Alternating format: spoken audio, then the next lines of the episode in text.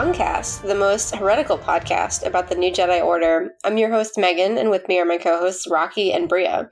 This month, we'll be talking about the short story Recovery and the first half of Star by Star by Troy Denning, in which Luke Skywalker makes bad decisions, the Yuuzhan Vong weaponize puppies, and the strike team starts a long and grueling journey. Hello! Puppies? Puppies! We're calling them puppies.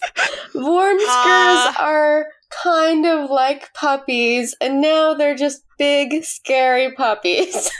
Megan. I was gonna go with hellhounds, but cool. Eldritch Oh. abomination puppies. Yeah, whatever. so we just finally found a dog I don't like. oh no. Oh no. Just to reiterate, there will be no spoilers for future books in the series, but we do go through this book pretty thoroughly. So if you haven't read it yet, pause the recording, read the book, and then come back and join us. I might have to pause the recording myself because I'm supposed to read the book summary, and my book's on the other side of the room. So Do you want me to read it? Would you like me to read it? All right. Please. Thank you. Because as usual, I didn't flip it over, but here we go. It is a solemn time for the New Republic as the merciless Yuuzhan Vong continue their campaign of destruction. The brutal enemy has unleashed a savage creature capable of finding and killing Jedi Knights. Puppies. Not puppies! now, Leia Organa Solo faces a terrible ultimatum. If the location of the secret Jedi base is not revealed within one week, the Yuuzhan Vong will blast the millions of refugee ships into oblivion. As the battered but still unbroken Jedi scramble to deal with the newest onslaught, Leia's son Anakin lays out a daring plan that's going to get everyone killed. That's not part of the summary. He will lead a Jedi. He will lead a Jedi strike force into the heart of enemy territory in order to sabotage the Yuuzhan Vong's deadliest weapons. There, with his brother and sister at his side, and you know, 16 of his other teenage friends, he will come face to face with his destiny as their new republic. Still fighting the good fight will come face to face with theirs. Every I single little. thought I just had has to be redacted until the spoiler episode.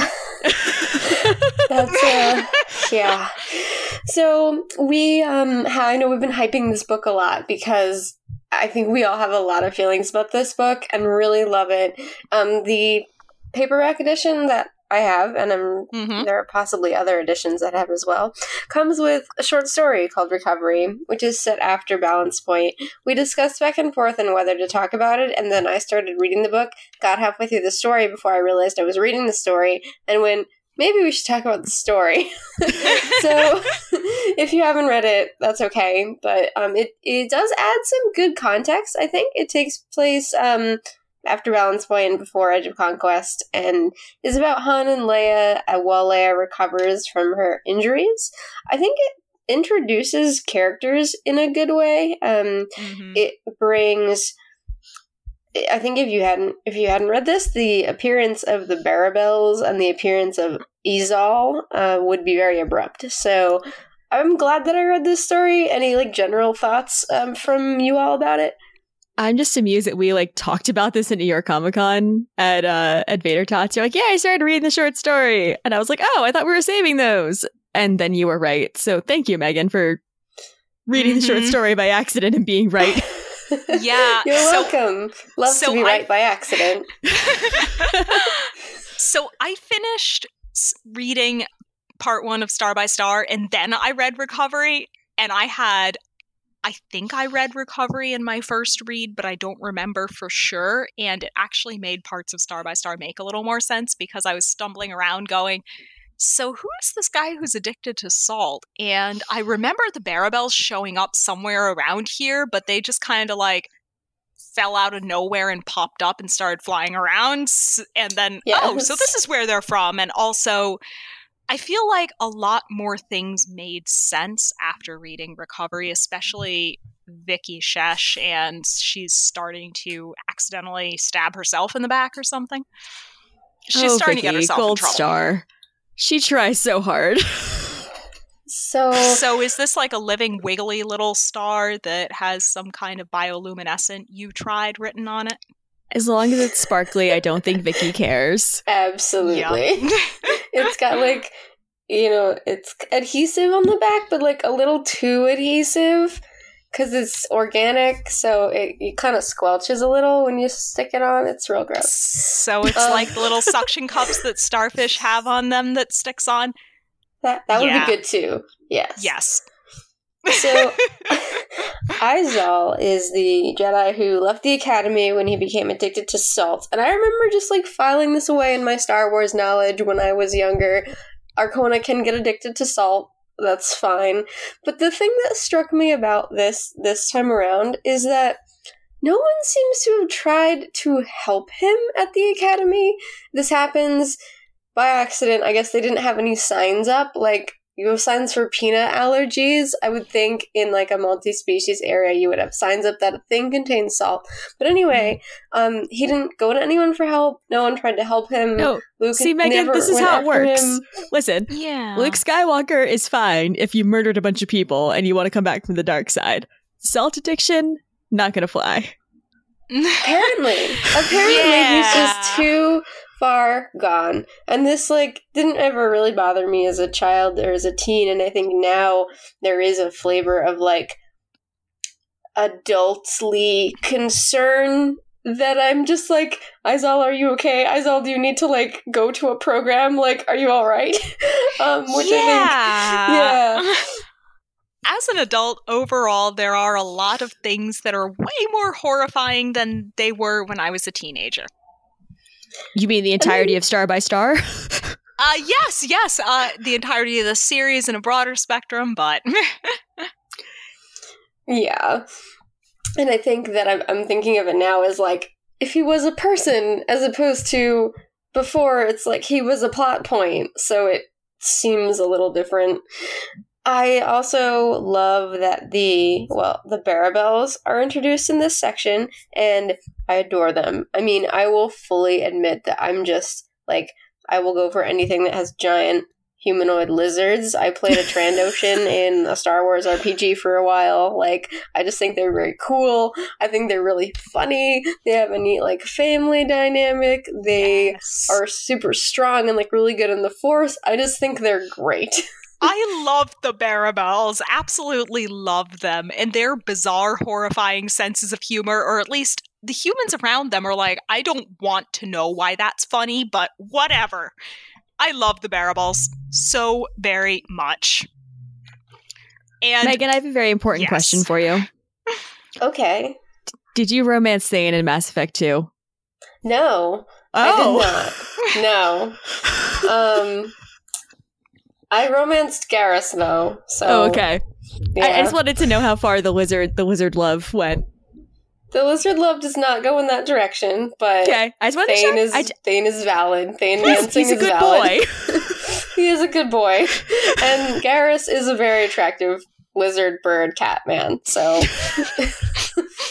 I almost okay. Now we're doing this, so I'll just say it. I almost put insert Mass Effect Two suicide mission music here in the beginning of this uh, episode, and I didn't know any if anyone would get it.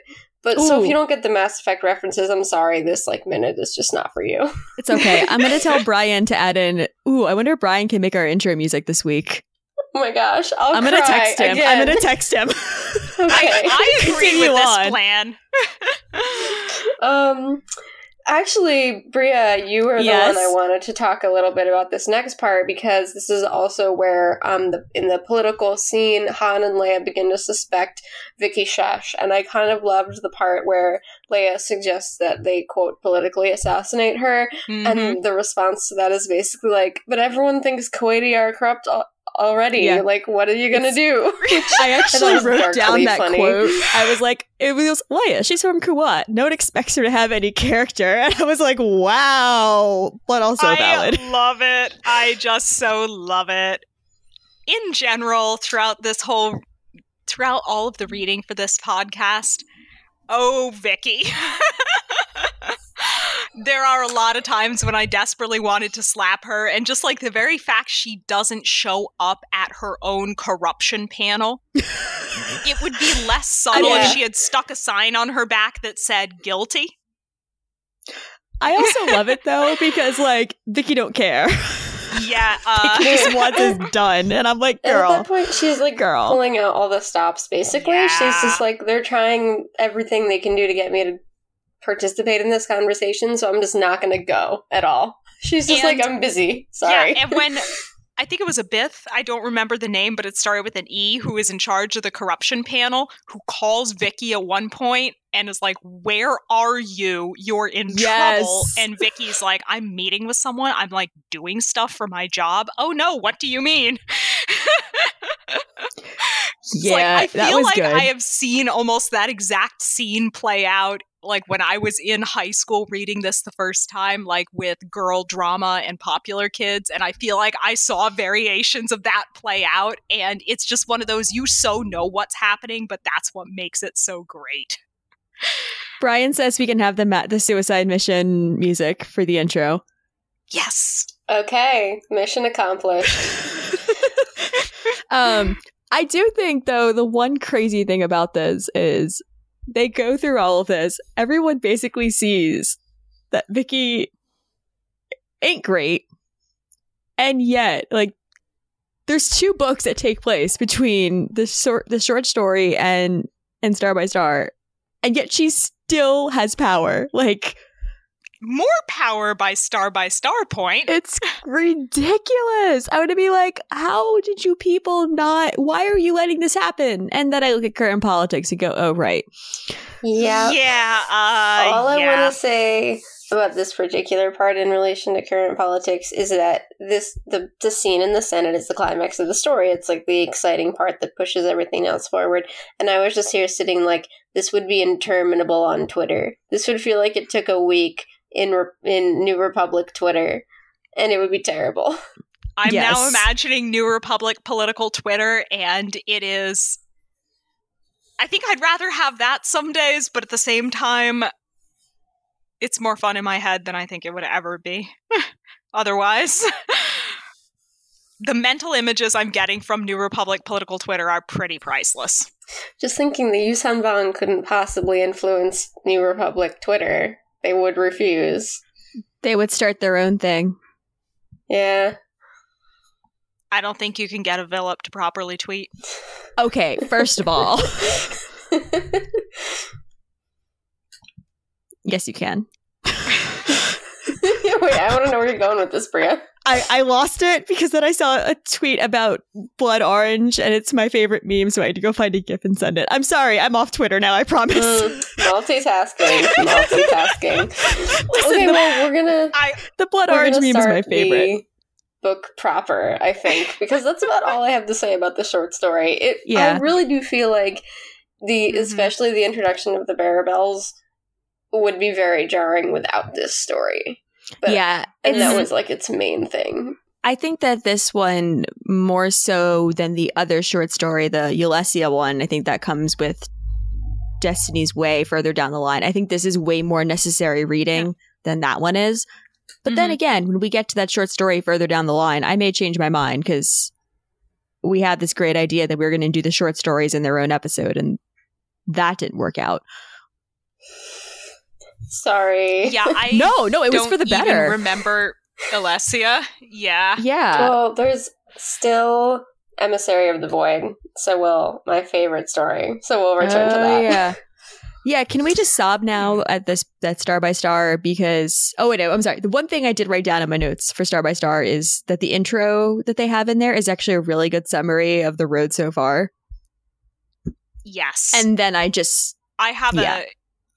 a I have a note like my first note is good to see well placed noting that we really did need that they appeared from beyond intro as just this is what's been going on in case you've forgotten because it's been a very long road so far. yeah, and we're only on what book nine. This is the halfway so- point. Oh, yeah. Yep, it is the halfway point. Oh boy. Oh wow. And this is where, so to start our additional, our official Star by Star Part 1 discussion, this is where everything becomes a Mhm. little more horrific. And the introduction of this is a long chase scene, e- essentially.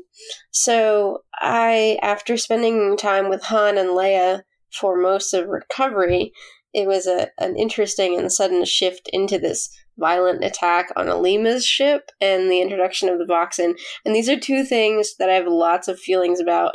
um, the Voxyn are extremely good. Yes. No. Um, I think they're just great monster design. They are very frightening. They you can tell how tough they are. They're disgusting. Their teeth are full of toxins like a komodo dragon like they're huge they're kind of they're smart enough to to like press the buttons on an elevator which i thought was very silly They're Um, horrifying. Did, horrifying.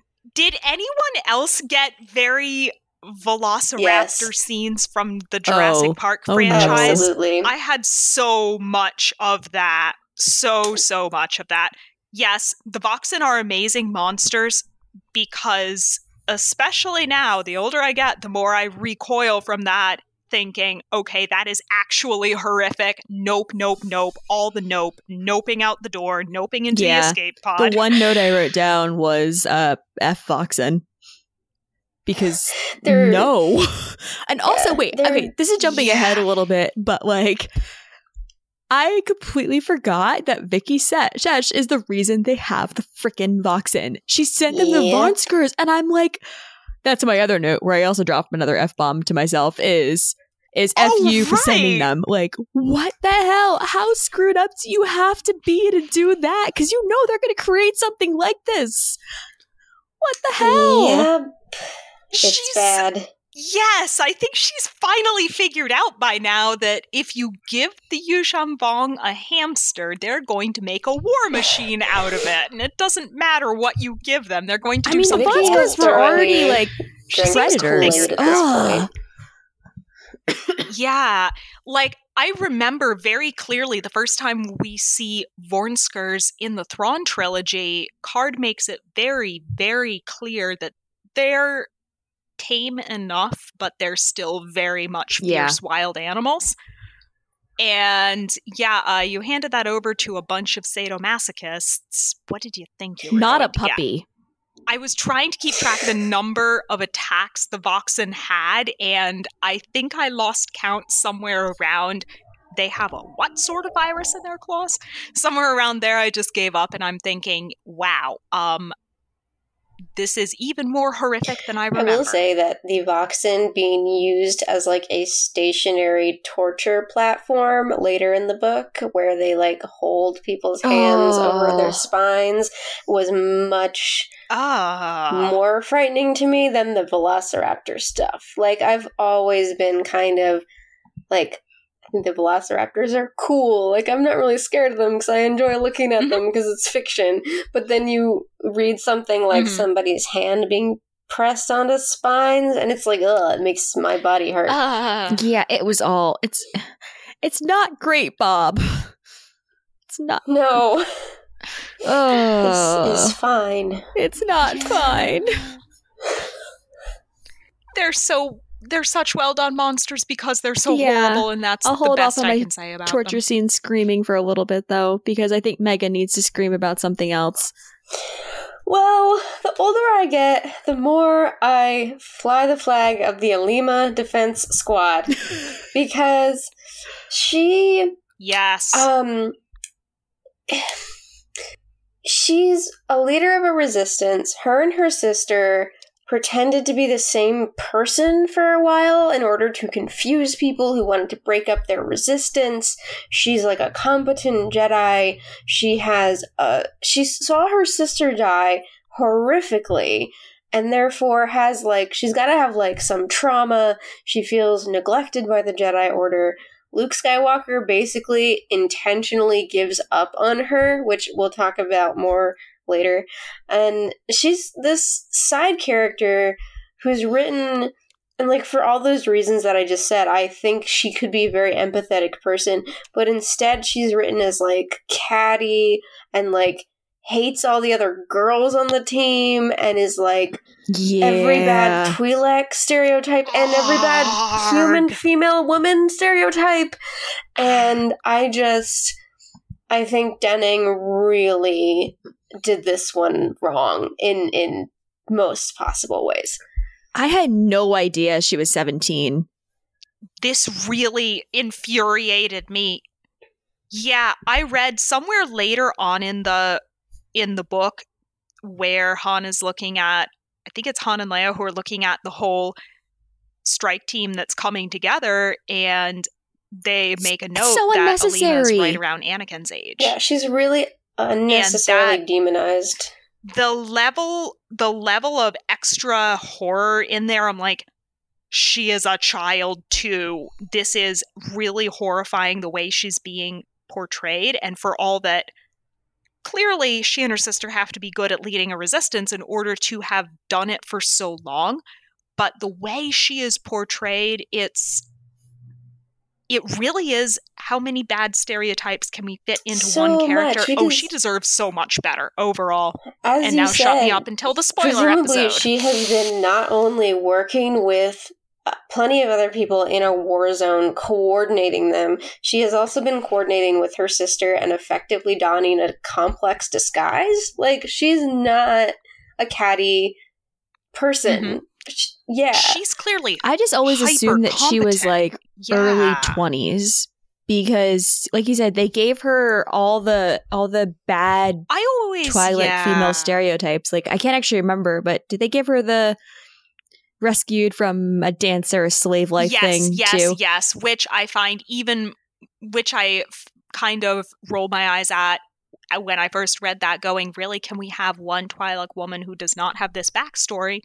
And then later, when they mention her age, then the horror level or the Alema deserve better level. yeah i'm a just like how how young was she if uh, yeah i oh brain bleach. oh Yeah, when I first So not okay. read this when I was a teen, I didn't like her because I thought of her as like this is a girl that doesn't like other girls that wouldn't have liked me that like is stuck up and all this.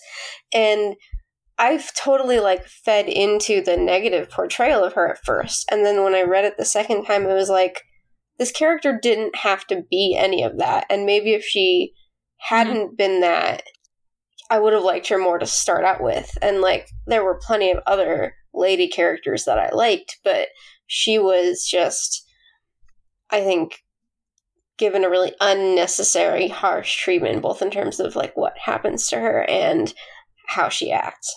yeah So ask me more about this in the spoiler episode, but there are certain things that happen much, much later on that made me think, wow, Alema deserved so much better than this. yes, so much better. Mm-hmm. So, Alema Defense Squad leads into Luke Skywalker's bad decisions. And So I think what a dumbass. every one of you knows that I'm very quick to defend Luke. I'm very quick to say, like, he knows best, basically. But this book, man, he was so quick to um, basically ignore people's problems. Um, he, he sees the quote is anguish in Alema that would never fade. And basically just decides to do nothing. Like recommend her some therapy. Like meditate is with not her. how like, you deal with just serious give trauma. up on her. No. Yeah. I understand And this galaxy is often bad at handling things, but I don't know what Luke was doing. Part of me is like, I I don't know what, what he He was, was doing doing, all episode. Let's just assume there there was some spice involved because I cannot otherwise explain. Luke is not acting like himself, and No, The he's not fallout- in character at all. the fallout of that is just so horrific. Ultimately ask me later more about that again but it just doesn't make a lot of sense. There are a couple good moments here and there but otherwise luke is so out of character and it's really jarring. Okay, so related to that, I there's something that it it's kind of a spoiler for later down the line, but I'm gonna chance it because it's a spoiler from like a completely different series. Um, but there's a point in the book Crucible, which takes place much further down the line, where like it's by the Yes, same hello. author, where the Jedi are all like, oh, like they look down their nose at the non Jedi, including Han, and like, oh, our skills are so much better. And yet in this book, like, he gives uh-huh. Han a say in what happens with the strike mission. And I'm like, oh, that's such a contrast to what happens in Crucible. And then I realized because Luke is the last person to vote, and he, and it even says, you know, finish the polling, which came out exactly as Lando had predicted, except that with Han behind the mission, Luke decided to go after the Voxyn Queen. He puts this on Han. Yeah. I, I don't like it. I don't like this. I, I mean, I didn't like most of the characterization in Crucible either. Um, I do not like the characterization of Luke in this. He also, like, he basically, like, snaps at Han for being nervous and, like, Luke, I know you're stressed, but this isn't you. And then he doesn't tell anyone about the strike team and i guess that's reasonable it would be a an intelligence problem if they told people but he doesn't tell Kip. And I was like, of course Kip was going to be upset about this, not because you threw teenagers into a war zone, but because you gave someone else a squadron and supported it. Kip's to be like, why didn't you just support my squadron the whole time and send us on the suicide mission? Like, I thought that the way he handled Kip was like the scene ended in a way that was resolved and the, you know, the writing like indicated that the scene was supposed to be ended in a positive way, but I was just like, didn't you know this was going to happen? Like, of course, this is how Kip's going to react. So, not only did Luke come off as uncaring, he also came off as not really understanding the people around him. Even Kip, who's like the one who's been constantly pushing, like, waving a hand in front of Luke's face, going, I'm here, I have this opinion. Mm-hmm. Yeah, I mean, I, Yeah. I'm not entirely mad that he didn't tell Kip because I kind of get it. But Not telling Kip, I think, was actually a good decision, but I don't think Kip had to be left completely in the dark. yeah, that's because it. instantly, instantly, I was thinking when I was reading that scene, I'm thinking, oh, Kip didn't just run off after the strike team immediately. Wow, he grew some restraint. That's cool. because, yeah, I feel like Luke could have done a substantially better job of telling the other Jedi, by the way, this is something you're going to hear in the news. More details to come, but this is what you'll hear in the news, and this is what the news needs to know right now. Situation vaguely under control. Luke could have at least said something to the Jedi, something, or at least to those that he knew would ask the most questions or cause the most trouble. Like, say, Kip. Oh, Kip Durron. Oh, honey. You could have done some damage control about him. You really could have. But, uh, Well, he should have back in like the Jedi Academy trilogy, but yeah, Apparently something, not. something. Apparently, Exar Kun was a good excuse at that point. I don't know. Where's that excuse bingo? Yeah. Bria, you had pointed out one of Luke's lines in this book that I do think really sums up yes. um, kind of the struggle of the Jedi here and is relevant to today. Do you want to talk about this? Oh, yeah. Uh, I don't remember exactly what the context was for it, but Luke says at one point, How do we fight a brutal, evil enemy without becoming brutal and evil ourselves? Mhm. And I'm not sure he succeeds. Yeah, Um, I agree that. I mean, I don't want to go too far into you know into current events and all, or to to uh, current canon because you know like how do you fight? Because the ultimate question is how do you fight an enemy that's bigger and stronger and willing to stoop to a different level that you won't. Um, and in a way, I I don't think that he succeeds here, not in this book. I mean, yeah, Anakin has his line later about how no one's going to the dark side on this mission. But they subject like what they end up subjecting themselves to and how injured I'm having to talk so carefully right now.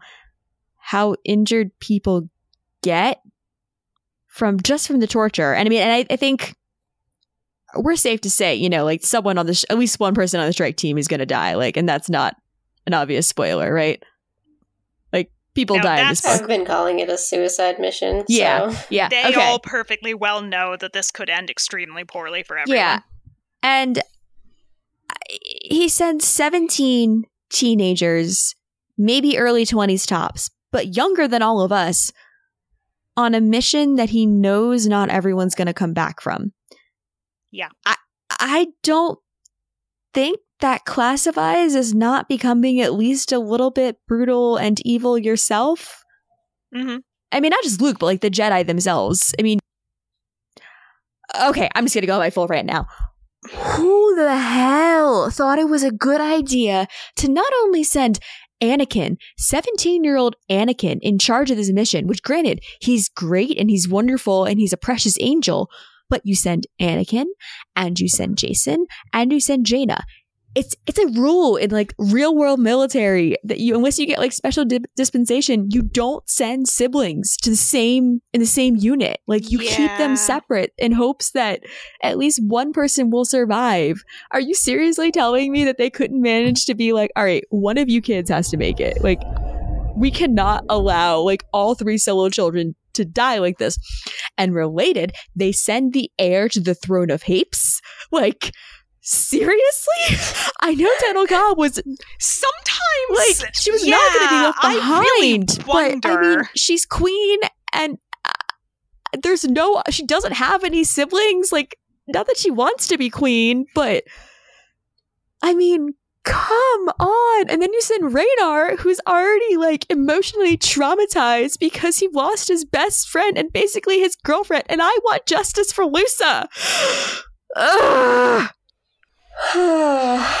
There's this whole strike team is so dangerously poorly composed and sometimes l- like in this reread it really did get to me a lot realizing sending three siblings together on a mission A is suicide a really mission. poor choice and Oh. it's such a poor choice. Let's see. Um, I bet that if Hapes knew what Tenel Ka was doing, the Queen Mother herself would descend upon the Oh, Jedi and kick Luke's Tenenia ass would, would for like that take one. him captive and be like, hell no. You're like, no, we need to have a serious talk about would- life, the universe, take him and back to everything Dathomir right and feed him to a rancor. Yeah. Uh. Yes, yes. Like this is an absolutely terrible, somebody terrible, terrible needs to knock idea. some sense into and- Luke at this point. Yes, yes, please. If anybody has seen Luke's common sense, Honestly, we need it back. and here's Thank the thing. I can't even just be mad at Luke. Yeah. Like, Leia's the only one who's against it. All of it. the adults here, yeah, all of the adults here who are like, yeah, whatever, we can totally do this. And yes, I understand that Jedi kids seem to grow up very fast, and I continue to hold on to my headcanon that the age of majority in the GFFA is probably lower than it is around here. But even knowing all of that, you're not going to send 17 mostly teenagers on a suicide mission like this. There are about a gajillion other people out there who would probably be able to do something with that, who are not, including three siblings, the heir to the throne of Hapes, and all sorts of other people who have no business doing this. There's the part toward the beginning where Anakin um, is kind of admiring all of them. They've all put on their jumpsuits, and he basically thinks they look very tactical and good, and is just like has a moment of like, this is pretty cool. Actually, it's horrible, but it's also kind of cool, and that I think is part of what drew me to this in the first place. Is why I like this book when I was young. This is like this really is cool, but now it's also so sad and like ironic to see that last bit of he thinks like he can see it as a fantasy. He can see it as we're going to be heroes. And I think that impression is dispelled pretty quickly. Yeah. And that hurts my heart. oh, and it's not even just like the that, solo like those last little flashes. Yeah, like, it's all of the hatchmates. Tahiri's so young. But she's what? She's 15 in this book. She's the youngest one. She's 15. It's also the Yes. hatchmates. Like you send all three of them, which sibling E, I, I, if someone can still under explain to me how the Barabels work, I, I lost They're track. half siblings. They're all half- They're all half Okay. siblings. Oh well, Okay. y- yeah. I lost. I lost track. I wanted, yeah, which I, I appreciated that I lost track, but that's I'm- not the point. The point is you send two different sets of siblings on this, and you send all of them. yes, this is the worst idea because I have a note within my pile of notes, a list of who's on the Jedi Strike team, and I have a note specifically first line three solo kids, three Barabels. Ugh. Yeah. Yeah, I maybe I got old and grumpy or something and grew some common sense, but this is absolutely horrifying and heartbreaking, and especially almost, it almost feels so much like the heroic fantasies that a teenager might have. And then it just meets reality so brutally, and you just want to be like, no, you are tiny children. Come home. You have no business doing this. You shouldn't have to be in the middle of this, anyways. And wow. Yeah. especially with that the the torture scene, right? Oh, So God. Is wounded, and she is Ah. tortured in front of them for quite a while, and it's this grueling like. The pain is terrible, but the emotion and the waiting is also terrible, and they have to choose who gets hurt, and it's all very, very um the pace i think the pace is done well but it's done in a way that like makes you feel like you're in you know when the wind dies and the sails have just fluttered and you can't move anywhere you're just stuck. And this scene really created that like oppressive horror. Yeah. and uh I mean- this is also the discovery of the solos being twins and that that's significant. Um I don't know if we really talked about that much earlier, but I I remembered this is the book where Hmm. Nom Anor finds that out, and oh yeah, there's that whole scene with Nom Anor. We should talk about that. Um, How did he not he out know? they're twins. Yes, yes. I just thought of a couple of things along those How along did those Nom Anor not know they were twins that- before this? Or like that Luke and Leia were twins? That's seriously. Yeah. I guess Luke and Leia don't look alike, but yeah, I was wondering that myself. Hmm. yeah, I definitely. I when I was reading it this time, I was thinking, "Whoa, wait a minute! They only just found out in this instance that Jaina and Jacen are twins. yeah. Did their names not give it away? Like, why did they think that? Why did they think that two kids from the same family at the same age, same birthday? What do you think they are? Hello. I guess maybe it's so Like, rare among the it Yushan makes that it just didn't occur to bit of- them yeah. that the parents would like keep both twins or something. yeah. Yeah, it's I understand that culturally they probably just aren't used to running into twins at all, but uh yeah. Yeah. Yeah. Yeah, just the the level of world-breaking revelation though that is. I don't know what Nom Anor has been doing all this time, but Are we going to talk about all of the fun between Nom Anor and Savon yes, Law Yes. absolutely. Um, this is where Tsavong Lah and excuse me, yeah, Tsavong Lah like pits Nom Anor and Vergere against each other, uh, and because they It's have a rivalry excellent. already, and then he's there literally playing the Star Wars version of chess, going, "I'm going to move this piece here and this piece here, and by the way, you two have to work He's- together." and they're like, "This is our get along shirt," and they hate it. I need that fan art. hey yes yes dear universe i wish i could draw i really do i absolutely absolutely love how vergere has approximately zero to give whatsoever like she's she's baiting Tsavong Lah she's she's saying all sorts of things to him that if she were a Yuuzhan Vong, she long since would have been challenged to a duel and executed horrifically. She's constantly driving Nom Anor up the wall, constantly annoying him and questioning him. And there's one point where he's where he's thinking, if she were a Yuuzhan Vong, I would have challenged her to a duel just for that one thing. And Vergere's just sitting there going, and so, and keeps on being an annoyance and clearly does not care. Vergere does a really great job of not caring. She's like a cat. She she's ignoring you, but she wants you to know that she's ignoring you. And I do This I do wonder like this book shows Yes. why I love her. I do wonder what's going on in her head at this point. Like, is she scared? Is she nervous at all? Or is she kind of like, I've gone through everything. I've lived with this alien culture for years. I can't say anything that surprises me anymore. Yeah.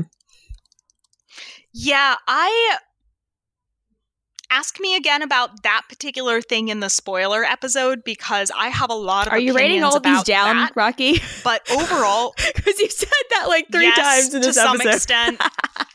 Crap. Thank you. well, I'm gonna have to re-listen to this again and again for the spoiler episode. I'm sorry. Continue. I cut you off. My bad. yeah. No, no, thank Uh-huh. you. Thank you for reminding me. But I'm sorry. I'm crap, the worst. I? Vergere plain Uh, I didn't bring my attention chess. span. Oh yeah, Vergere's just like it's almost like I can see her sitting around sipping her metaphorical coffee and watching the fun around her, deliberately provoking it and knowing that she's basically going to get away with everything because the levels of plausible deniability she has. Oh, why do you know so much about this game? This chess game. Why do you know so much about this thing from the infidels' culture? And Vergere has every plausible deniability in the book. I am actually very impressed about how she manages to never get herself in trouble. I Yeah. love her. I love that she has that like critical distance at the same time as you know her brain's going 100 miles an Mhm. hour.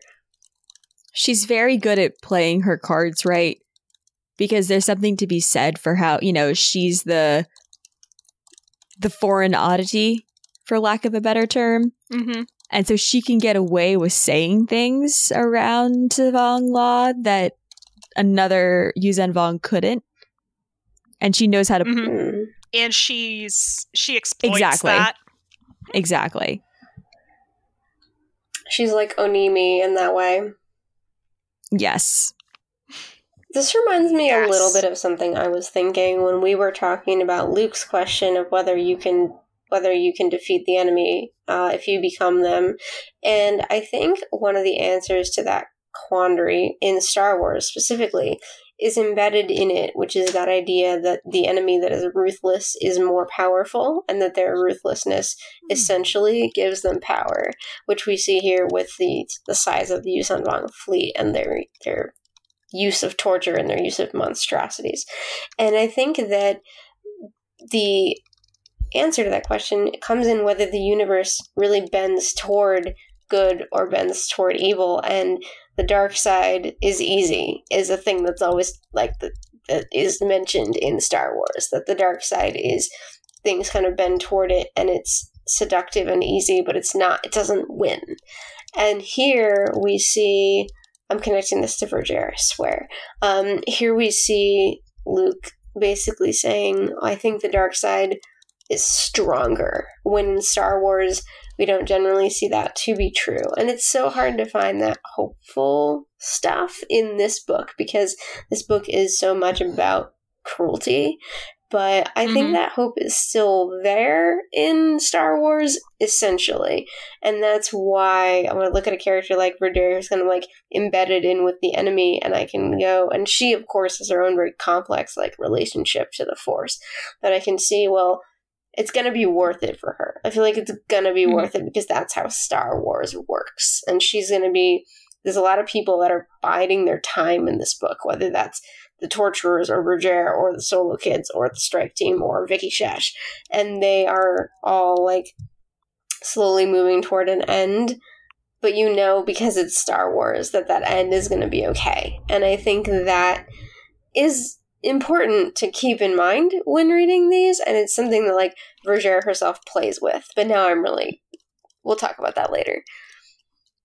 Uh, kind of. There are a lot of Vergere related things that I'm going to have to bring up in the spoiler episode because it has to do with many, many other books. Yes, but, we will not talk about them now. Place, yeah. I loved the chess scene so darn much. That I feel like was such. I could have taken that scene as I feel like for Tsavong Lah, that's also a really good character moment and tells you a lot about how he thinks. There's a there are a lot of reasons I love him as a character. He is such a good villain. Right. Yeah. I did want to grab uh, what Mhm. Megan was saying about how it's hard to find hope in this book. And I think that's made Mm. worse by the fact that we only read the first half. Um, and granted, things are going to get a lot worse in the second half because I think we can safely say this is the midway point. This is the most painful book for a reason. Um, another book aside, but that's very specifically painful.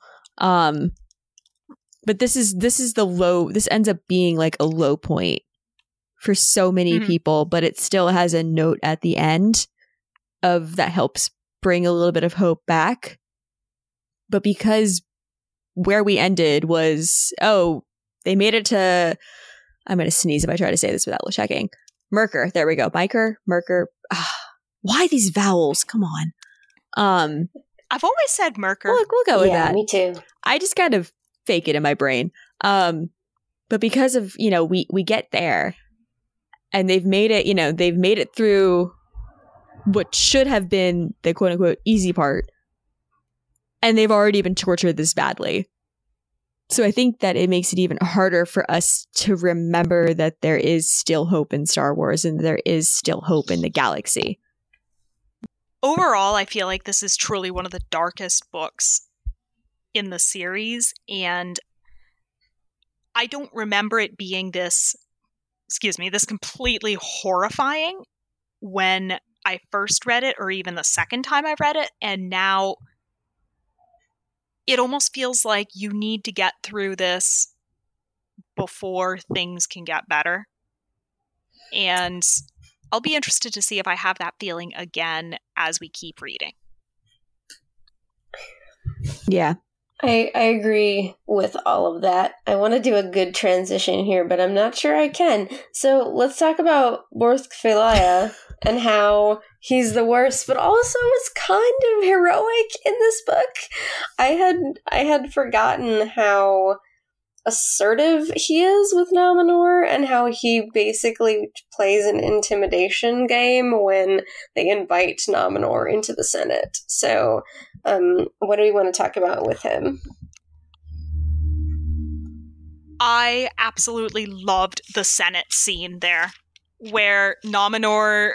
Oh, I know I had a really good note on this and probably posted a picture of it on Twitter about how yeah, I it was like, the one with like the the. Wookiees throwing things, and there was a Wow. Dathomiri assassin. Yes, yes, the start of chapter 10. Yeah, the rumor. Yes, at the start of chapter 10 where where Fey'lya's chilling out in the Senate as Nom Anor is about to come in and I honestly couldn't tell if that was actually a Senate meeting or if that was some sort of riot being held in a Senate chamber.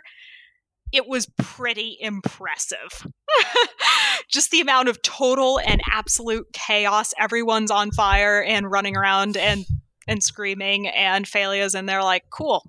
Where's Nom Anor? Time for some verbal fencing." And it almost felt like they're both kind of enjoying testing each other, two masters of deception and double talk and annoying everyone, finally butting heads. Priceless.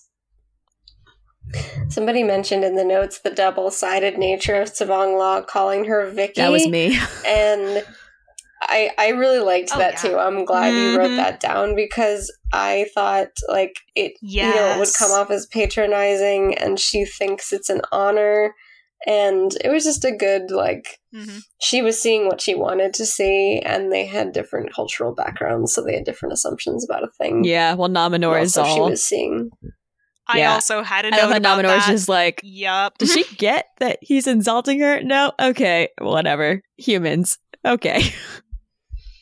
Yeah, and she was like, "Oh, we're friends. This means we're close. Yeah. Great." Oh, Viqi, honey. Oh, Oh, poor Viqi. she tried. Yeah.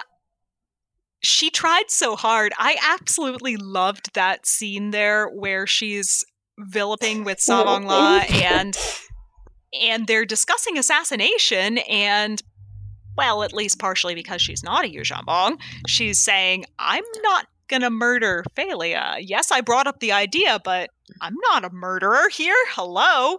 And the level of I think my note there was like mutual blackmail Mhm. in my handwritten notes about this. Yes, like, oh, if you turn me over to the New Republic, suddenly you no longer have a link to what's going on in the Senate. You're going to threaten that? I'm sure they would absolutely love to meet some of the Yuuzhan Vong technology Yeah. you've given me. yeah, and then meanwhile, I like that her counter That- is um I love well, you wanted me to be able to uh you know, to be the new um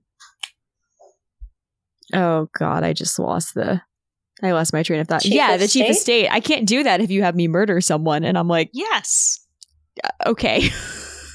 Fine. oh, Viqi. oh, She was Viqi. like, I'm not going to Yes. murder someone personally. Five minutes later, I'm not going to murder someone personally because it would look bad. Yeah. yes. it's that whole scene made me I, I was just thinking she is so terrible. I desperately want to slap her for being a terrible person. She is Yeah. a well done terrible person though. I do love how well done Yes. overall the villains are. They tend to be creepy, scary villains. It's so, so artistically I see done. what you did there. There, there is there is the part I where she phrase. mentions that she's attracted to men in power, and I was like, "Is she attracted to Tsavong Lah? Is that what's happening here?" That's- so blatantly Oh. obvious that she is. So I- I obvious. like- Though the line there, uh, that didn't horrify me anywhere near as much as the Mhm. line a little later on in the scene where, well, for a while she was rather taken with furry, furry little boars. little boars. And at that moment, I reached for the brain Yeah. I don't like that this is her Again. motivation necessarily. I think it's unnecessary, but I'm also kind No. of like, okay, sure, that might be an interesting angle. I'm generally here for villain ships, but I don't think it's ever mentioned again. Yeah. I don't think it's anywhere near her primary Yeah, I motivation agree. at all. Yeah. And also, I wouldn't So- want to, you know. Yeah. I and somehow I think that any of my thoughts about villain ships and that involve Yuuzhan Vong are also going to go rapidly towards the alrighty. That's bring where I'm yeah, at. now. I, I didn't. I had this in my notes, but then I was like, I don't really know if we're going to talk about this. So, moving on, um, we should talk about we should talk about Lando. Yes. uh, because Lando was a he develops Yes. his Yuuzhan Vong killer droids in this book. it's the most He's the one Lando who thing. ferries. It is the most, and they all have his voice. It is. The YVH droids are awesome, and when I was when I was reading that, I actually thought we met those droids a little bit later on in the series, but oh, I love them. I love how they're built specifically to kind of look I actually have a lot of trouble picturing just to them. add to the level I guess I picture them as having skull faces, but have some trouble. But I love that they have Lando's voice. They have like a artificially deepened version Mm-hmm. of Lando's voice, which is very funny. Oh, he totally put in a bit of his own vanity in there for that as one. Silky at one It's point. just the most Lando thing to do. Like, not even the voice thing, but just making the droids because a hallmark of the Bantam Yes. era was always Lando has a new business venture and he's going to make money. And I'm like, of course. Of course it would be the same here because he lost his asteroid planet or his asteroid, whatever he was doing out there. Mhm. So, of course, he's going to find a way. You'll That's what I'm saying. Like, so of course now he's one. out here and like making killer droids, and he wanted the introduction. I'm like, Lando, this is so typically you, and please never change. Um, the Yes. It was yeah, it was not not quite lighthearted, but in the big scheme of this book, it was a lot lighter than but then average. there's the other thing because he Leia has him asks him to to deliver the kids to you know torture, and that yeah, And the note I wrote down was Lando delivering the kids is tactically smart, yes, but also emotionally brutal. Because you're ask well, because you're asking this guy Oh, who yeah. let's be real, even though the Soul Kids, I don't think they call him Uncle Lando in this, he's totally their Uncle Lando. Like he's watched these kids grow up. He Yep. Oh, yeah. knows them all. Like he knows Tenel Ka, he and everything.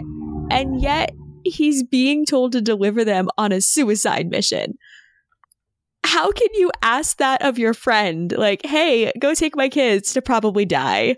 It's fine. Don't worry about it. The scene where he's talking to It's so- the Yuuzhan Vong commander so is just sad like and horrible. because you know he he does he as much as he wants this to succeed, he also kind of doesn't. Like he's just got to be wanting to just tell them all to go away Yeah. at that point. Yeah. it's you can feel almost how how much confusion and pain and tension there really is in him for all that wow and it's this book just keeps on getting more and more heart-wrenching and we're only halfway It's fine. through Everything's fine. Yeah, ah. Yes we're all fine here the how are you extended solo clan has been through so much. Did Ugh, Yeah. do Han and Lando talk in this book? They're not ever Uh, directly together. I are mean, they? well, they're in the they're both in the the meeting because True. Lando's like, "Hey, it's fine. Don't worry about it, Han." Like he tell he figures out how everyone's gonna vote, and he's like, "Your kids will be fine." And then Han throws that. Oh yeah, yeah, Yeah, Oh my gosh, how could I forget? Him predicting the vote was so good. It was I, I would like more of that too, more of them kind of dealing with the trauma of this. I think that would be good Yeah. because they are good friends. Oh yeah, he does have a scene before it where he's not Mhm. just them, but it's Han and Lando. They're there when with the droid thing. Um, can we go back to the the fact that these are teenagers and what they've gone through? Like, I, I want to beat this dead Mm. horse. I was Mhm. going. Ted, I'm going to beat this dead tauntaun because we went over the one note and we skipped we skipped over it and it was my fault because I just skipped about that Megan wrote down about the young Jedi Knight kids grieving for Lusa. Yes. And first Ugh. of all, I want justice for Mm. Lusa. Like Megan's gonna make an Alema defense team shirt. I'm gonna make a justice for Lusa shirt. It's gonna be fine. We're all fine here. But for anyone who didn't read the YJK that's listening to this, she was as much of a part of their group as Raynar was. Like they were kind of both sort of secondary members who came in in the Mhm. second arc and became sort of main people. And they just kill her off screen. Like she doesn't even get the the dignity of an on-page death. Like they just walk up and Raynar's in his stupidly bright colors and just crying and it's not okay.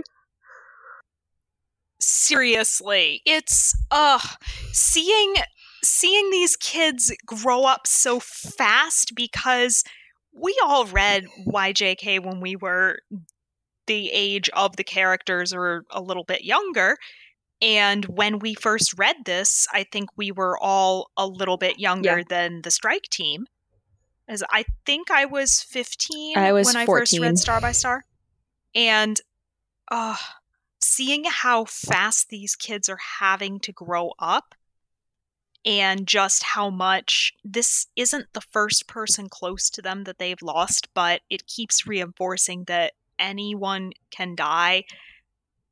And the amount of galaxy shattering that's been going on, it's Yeah. so painful. Actually, why don't we jump down to one of the questions we got from a listener?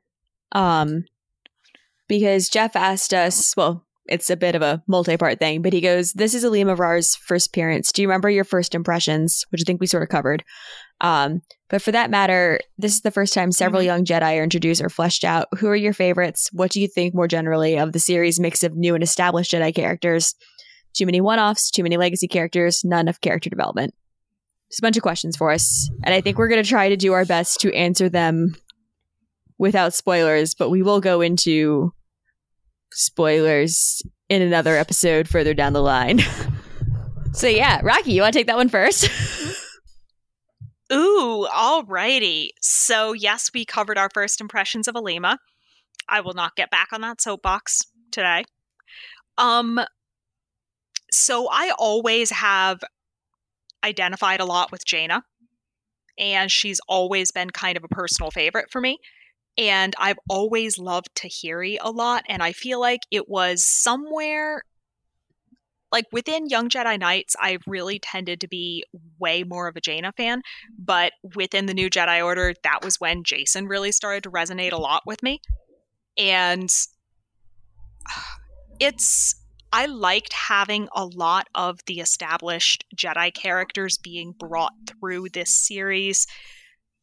Yes, obviously there is a body count, but not saying who, how many that we've not heard of yet, but it's it was both reassuring and really sad to see like kind of the characters that I'd grown up with hitting this devastating galaxy destroying species and all of the damage it caused. It was the consistency was really nice and i'm also very glad this book included the dramatis personae yet again because otherwise i cannot keep track of that level of ensemble cast no matter what i do like it's so nice to see the same characters I'm used to in a way, and it's also really heartbreaking. Yeah, with the exception of one spoiler I knew before the first time I picked this book up, I I was glad to see characters I knew, and I had this sense of security about them. Like, I mean, I was glad to see. I was always wanted to be like best friends with Jaina and Tenel when I was growing up. Like, they were always the coolest. I never really cared about Jacen that much he's fine, but he's not my preferred solo kid. Um, but I think that when I saw a bunch of the newer characters, like the ones whose names I can't even remember, I think there's a Rodian, I don't know, uh, Eryl or whatever her name is. And I, I saw a lot yeah. of these new names, and my assumption was okay, you're sending 17 people on this mission. The ones we don't know are going to be the ones who die probably. And so I kind of assumed I assumed they yes, were canon. I a lot of them were canon fodder. Had a list, yeah. Yeah, I ended up just grabbing the like writing down a list of everyone because there were a lot of people, the new people who were just popping up on the mission where I paused for a moment and said, "Oh, wait a minute, who are some of these people? Remind me again." Yeah. So, yeah. I'm sure that gives me like memory flashbacks to I'm sure I had a list as well at some point and knew who everyone was. I was always most connected to Tahiri and Jaina as well. Um, but I think Tahiri is especially distinct now for reasons that we've discussed before. I also really love Tesar Sebatyne and Saba Sebatyne, and I think they were introduced you know, we talked about that before. They're introduced well. Um, so I like the mix of old and new characters. This book, I think it handles its very large cast very well. And it's hard for me to tell how much of that is I do have an emotional attachment to these characters, or I'm naturally inclined to enjoy a character that's both an alien and a Jedi. That's just gonna work for me.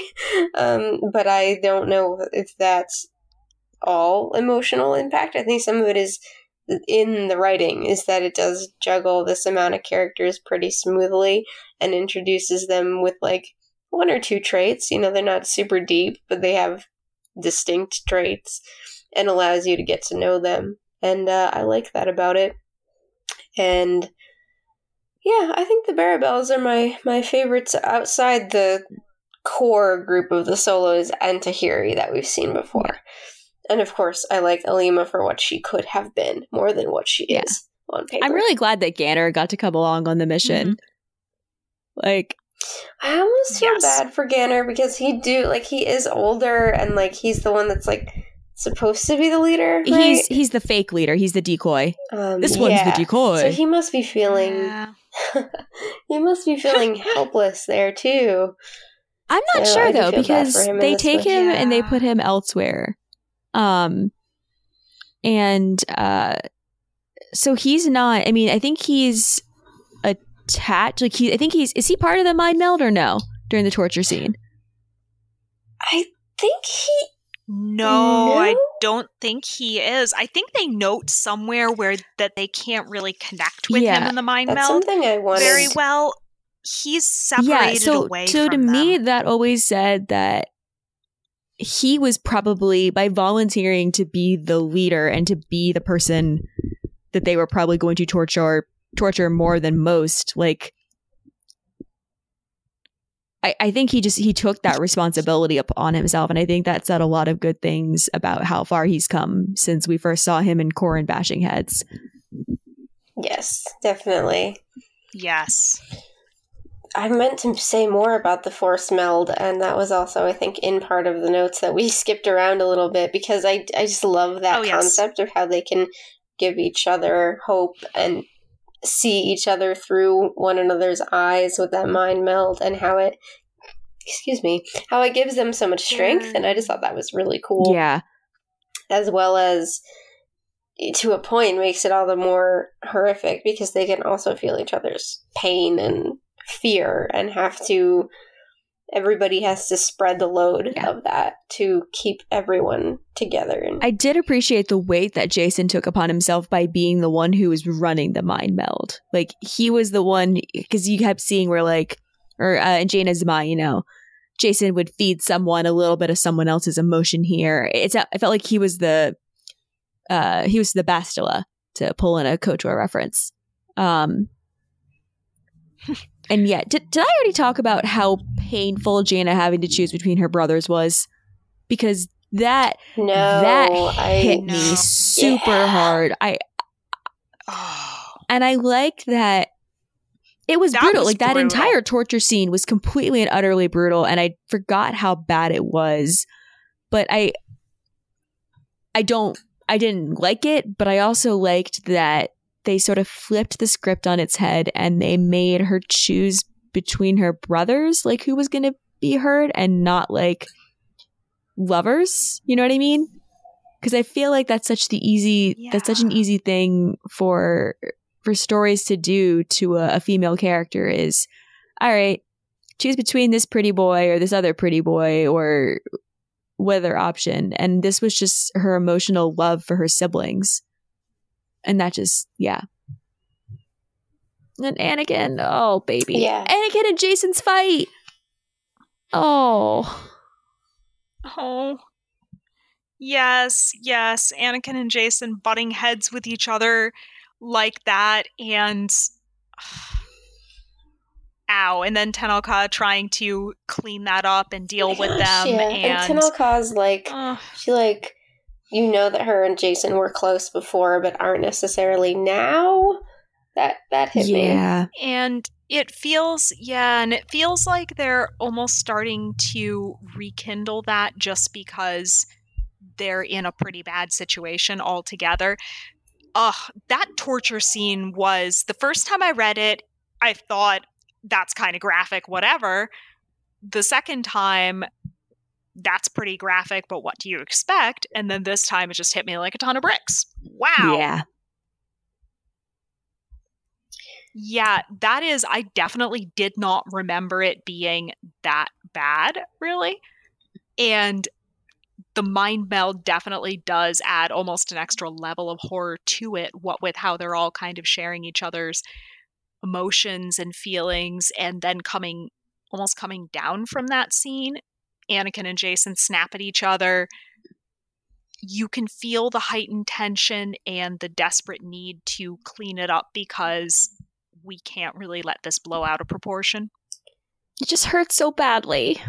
I just want these kids to be happy, and they can't because it was a war and because Luke Skywalker thought it was okay to send 17 teenagers on a suicide mission. That connects to Nancy's question which was why does Luke give that mission to teenagers which I think we have thoroughly answered with a resounding we don't know why indeed Ugh, it hurts. I. Do we all have our star by star care packs? We have chocolate and happy books, maybe. No. My living lunchbox ate my chocolate. And we're all uh Oh, wait. we're not doing too Here's great, my are loft we? cat. I'm gonna cuddle. Also, I want one of those cognition thrones that like walks around for me and has like all of my electronics and brain sensors and Electronics everything else like all in a laid Vong out. I thing? want one of those. That sounds cool. I don't think that's gonna happen. Oh crap. Am I about to get myself sacrificed? Sorry, it was Possibly. bound to happen. Also, the shoulder villips. I just got totally distracted, but the shoulder villips. Yeah. just the the image of you having like two villips on your shoulders, just chilling out there and chatting at them. It's so dramatic or so ridiculous. I can't tell which.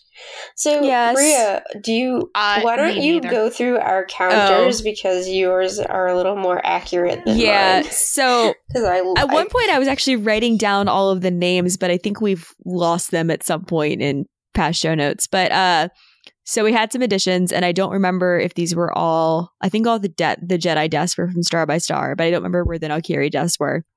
But we added two more Noghri. Um, so now we're at four Noghris dead in the New Jedi Order. Um, yeah, where was that in Star by Star? I think didn't it was. that. there's a point where they get attacked and both of them go down at the same time. Um, Okay. I was reading very quickly on Sunday, so I don't remember when. I'm sorry. Um, It's okay. Our counts are yes, I have their names somewhere. Hold on. Hold Mhm. on. I wrote down names. Uh, Adarakh and Meewalh. Oh yeah, they've been Yeah, they're the ones who went away. Oh, yeah. Wait, did they actually die or did they just get like nuked by Voxyn and are in bacta tanks? I read until it as dead, notice? but I could be wrong. I don't We'll think see you they come survive. I don't think you always change survive. Voxyn. Yeah, uh I don't think so either. It's Not the face Or at least melting in acid. general, it's you a don't. hard to it's fine. It's survive. taken in space. They're dead.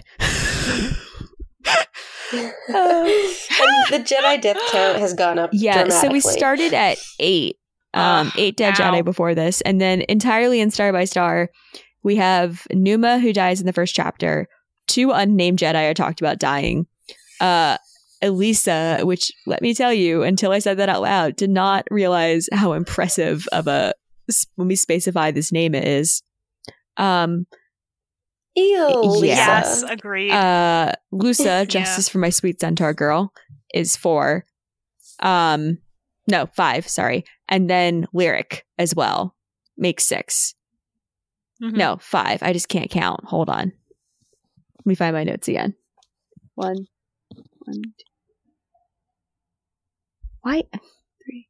No, it's six. Yeah, Lyric is six. Sorry. Yeah. Counting is hard. I'm really tired. There were oh, and and new Yeah, no, so right. six dead. So we're up to Um, 14 dead Jedi. And we've just given up on Kip's a jerk references. we we pretty much have. We just ran out of math, and you would have had to kind of quantify them, like what counts, you know. So, but there was a conversation confrontation between Luke and Kip this time, so I think both of them Yeah. get a point. And honestly, at one point earlier on in the books, Mhm. I forgot we were keeping track of Kip's a jerk, and I thought I was Borsk's an idiot. So Uh yeah, I also cannot properly count well enough to keep track of yeah, those, I, but so I kept forgot, forgetting to count Kip's a jerk, and yeah. So, anyways, pour one out for the six Yeah. dead Jedi and the two dead Noghri. oh my gosh.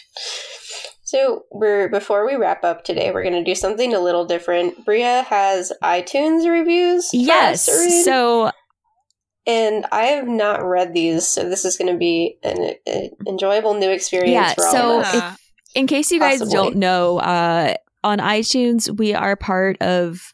Uh, you can find our, our episodes both part of the main Tashi Station feed, the mega feed, and also we took over the Thrawncast feed to make uh, to make Brian's job easier. So if you look up Vongcast, you won't find us, but if you look up Thrawncast, you'll find specifically us along with the Thrawncast podcast that happened before. So, anyways, now that we've got said the word cast too many times, um, there were a couple of reviews when I went poking around the other day. I'm not sure if the first one is actually for us, but it was from July 4th.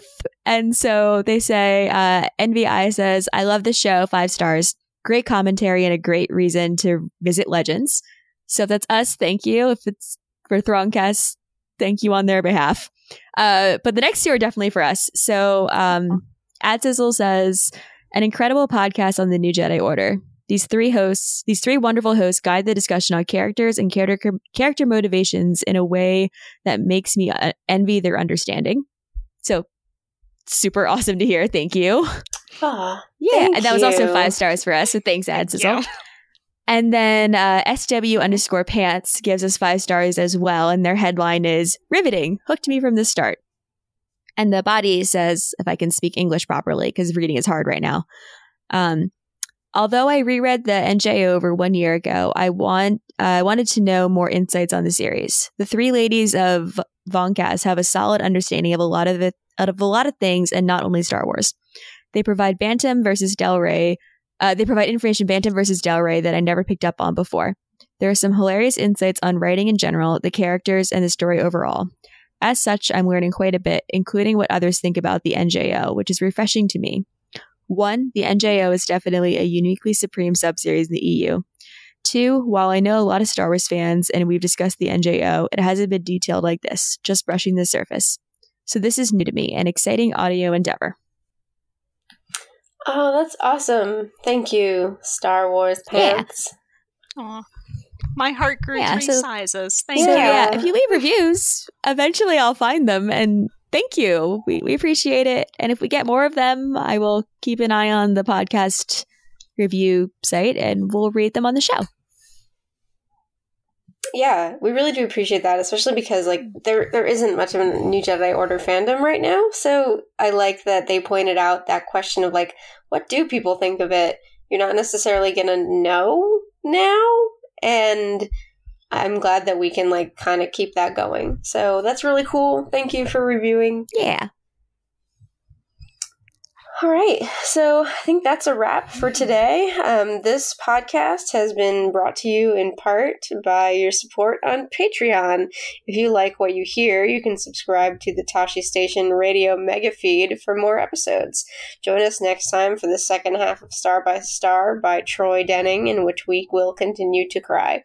This podcast is distributed as part of the Tashi Station network. You can read and tweet along with us by using the hashtag Vongcast.